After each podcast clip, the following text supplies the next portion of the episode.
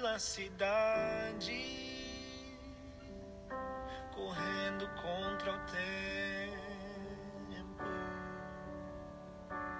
Distantes no vazio, atormentados pelos males de uma era turbulenta e sem alívio.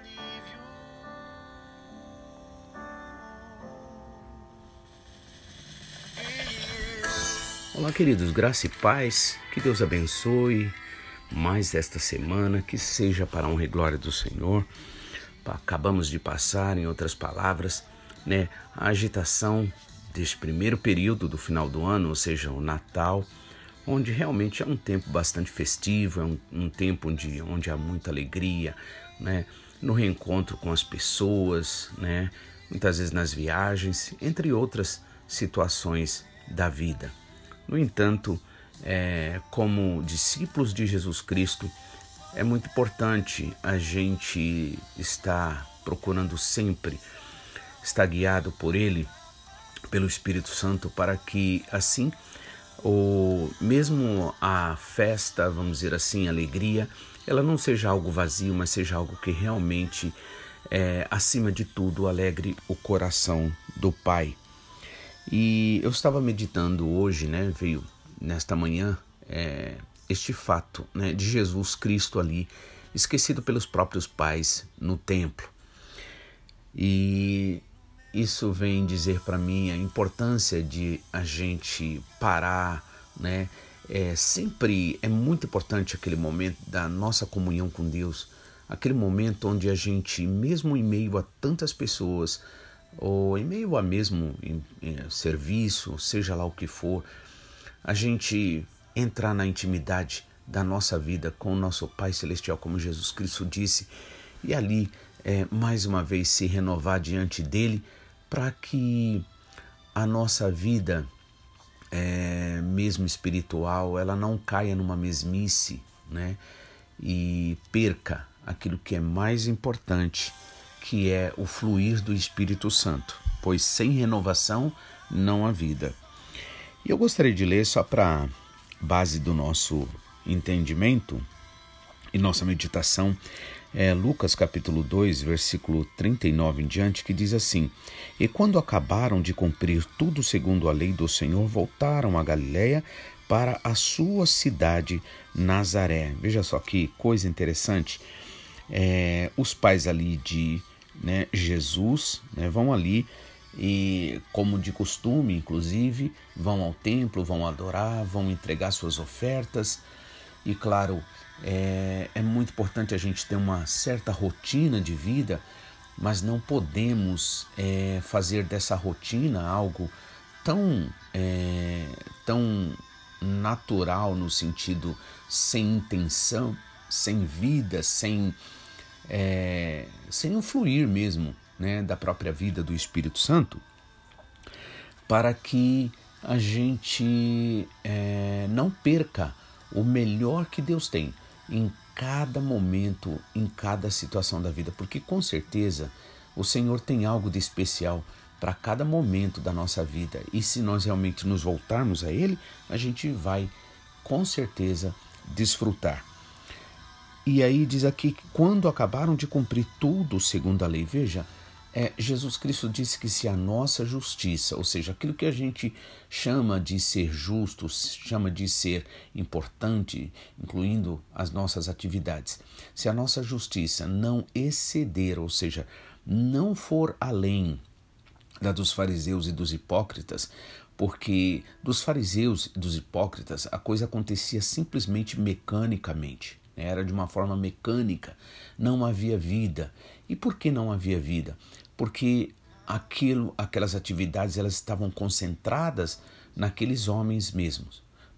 E todas as vezes que tudo que nós fazemos está concentrado em nós, no nosso prazer, na nossa satisfação carnal, na nossa promoção, com certeza vira como se fosse uma máquina, algo mecânico, onde não manifesta a vida ainda que haja movimento, mas que também oferece o perigo de morte, incluindo para outras pessoas, né? E eles fizeram ali o que tinham que fazer. Eles acabaram de cumprir segundo a lei do Senhor, né? Segundo aquilo que o Senhor tinha determinado, e voltaram para a Galileia, para a sua cidade de Nazaré. Ou seja, acabado de fazer o que tinham que fazer, agora eles voltam para um lugar simples. Ou seja, o templo ali nesse caso é um lugar onde ele tem sua necessidade, sua importância, né? Mas não é ali que eles permanecem, né? Ou seja, naquele templo, né? Por exemplo, nessa época agora, talvez muitas pessoas procurem ir a templos, né, como uma forma de agradecimento também, ou um momento de reflexão. No entanto, é preciso que essa adoração seja tão viva ao ponto de, voltando para a nossa simplicidade de vida, né, esse fluir do Espírito Santo continue em nós, trabalhando em nós. E aí diz que o menino crescia e se fortalecia em espírito, cheio de sabedoria, e a graça de Deus estava sobre ele, né?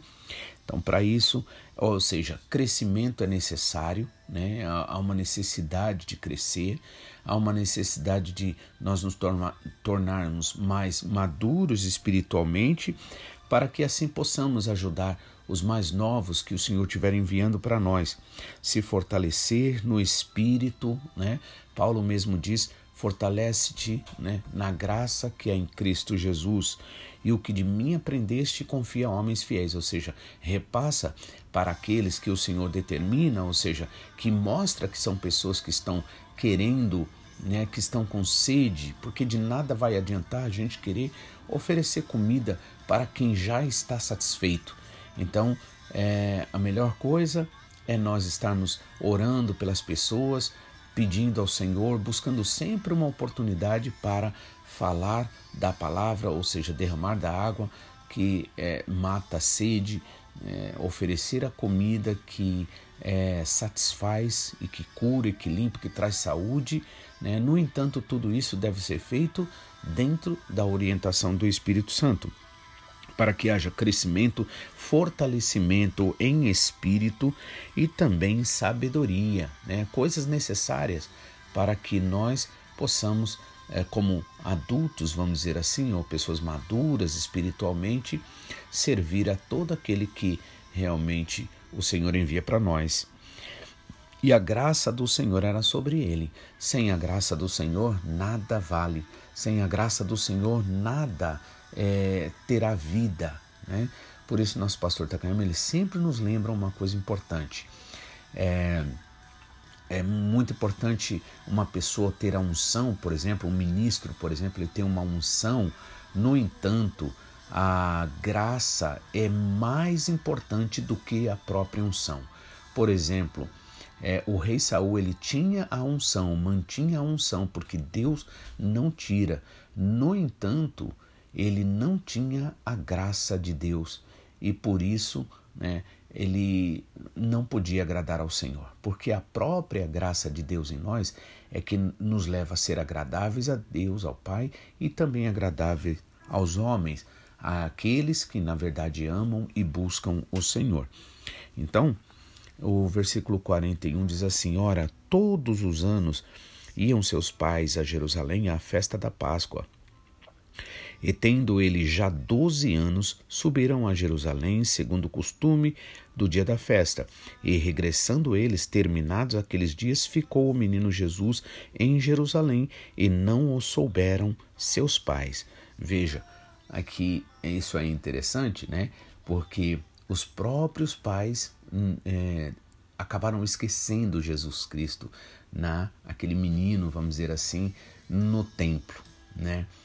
E o que pode significar muitas vezes para nós isso? Quantas vezes, né, nós vamos, né, à igreja, nós nos fortalecemos espiritualmente, nós nos alegramos, né, vivemos aquele momento tão bom, tão maravilhoso, fazemos aquilo que está na direção do Senhor, No entanto, muitas vezes acabamos nos distraindo com coisas dessa vida, com amizades, com necessidades, com o lado profissional e tantas coisas, e acabamos deixando Jesus ali no templo apenas. Ou seja, e era costume naquela época as pessoas muitas vezes de ano em ano ir.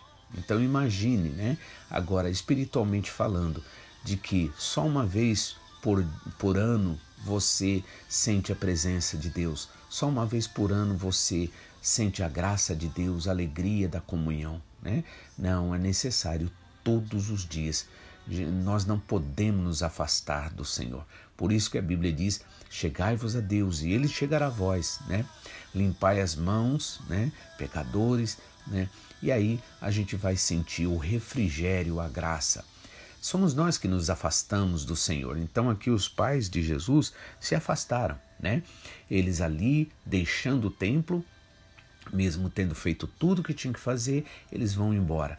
E nesta daí, eles acabam deixando aquilo que é mais precioso na vida deles, que é o Senhor Jesus Cristo, um filho, né? O que há de mais maravilhoso, mais glorioso, né, de uma pessoa ter? É um filho. E nesse caso, eles ali acabam deixando esse filho, Jesus. Mas regressando eles, terminados aqueles, 44, pensando porém que eles estivessem em companhia pelo caminho, andaram caminho de um dia e procuraram-no entre os parentes e conhecidos, e como o não encontrassem, voltaram a Jerusalém em busca dele. E aconteceu que, passados 3 dias, o acharam no templo assentado, no meio dos doutores, ouvindo-os e interrogando-os, e todos os que o ouviram admiravam a sua inteligência e respostas. E quando ouviram, maravilharam-se, e disse-lhe sua mãe, filho, por que fizeste assim para conosco? Eis que teu pai e eu, ansiosos, te procurávamos. E ele lhes disse, por que é que me procuráveis? Não sabeis que me convém tratar dos negócios de meu pai? E eles não compreenderam as palavras que lhes dizia. Desceu com eles e foi para Nazaré, e era-lhe sujeito. E sua mãe guardava no seu coração todas estas coisas, e crescia Jesus em sabedoria, e em estatura, e em graça, para com Deus e para com os homens. Amém? Então, ali, ou seja, quando Maria e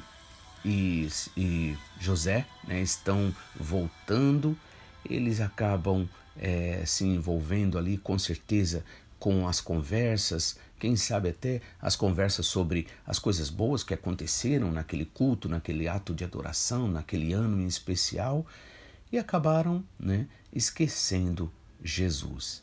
Então, por isso, para mim, sempre tenho na minha mente a importância de a gente estar se renovando sempre, a cada momento, a cada hora, para quê? Para que a glória de Deus, né, nunca pare de fluir em nós, para que o Espírito Santo sempre se manifeste em todo tempo, em todo momento na nossa vida, e assim nós possamos atender à necessidade daqueles que vêm sedento para buscar a salvação, o alimento espiritual em Jesus. Que Deus abençoe a sua semana, que você seja cheio da graça do Espírito Santo para a honra e glória do Senhor, em nome de Jesus. Correndo contra o tempo, distantes no vazio, atormentados pelos males de uma era turbulenta e sem alívio.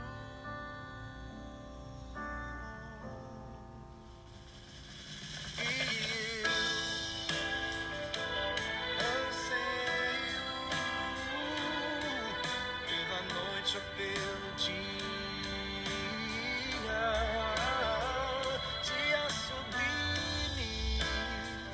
tão sublime.